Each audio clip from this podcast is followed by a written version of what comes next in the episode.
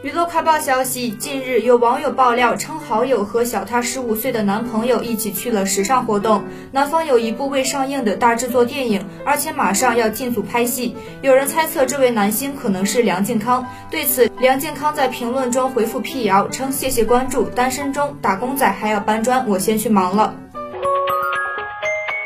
历时五年建造的超级任天堂世界，在年初的发布会传出将在今年夏季开幕的消息，但由于疫情的原因一再推迟，终于在十月十三号，任天堂表示超级乐园将在二零二一年春季向游客开放，还揭开了园区设计图，让乐园的粉丝们可以提前目睹乐园的真面目。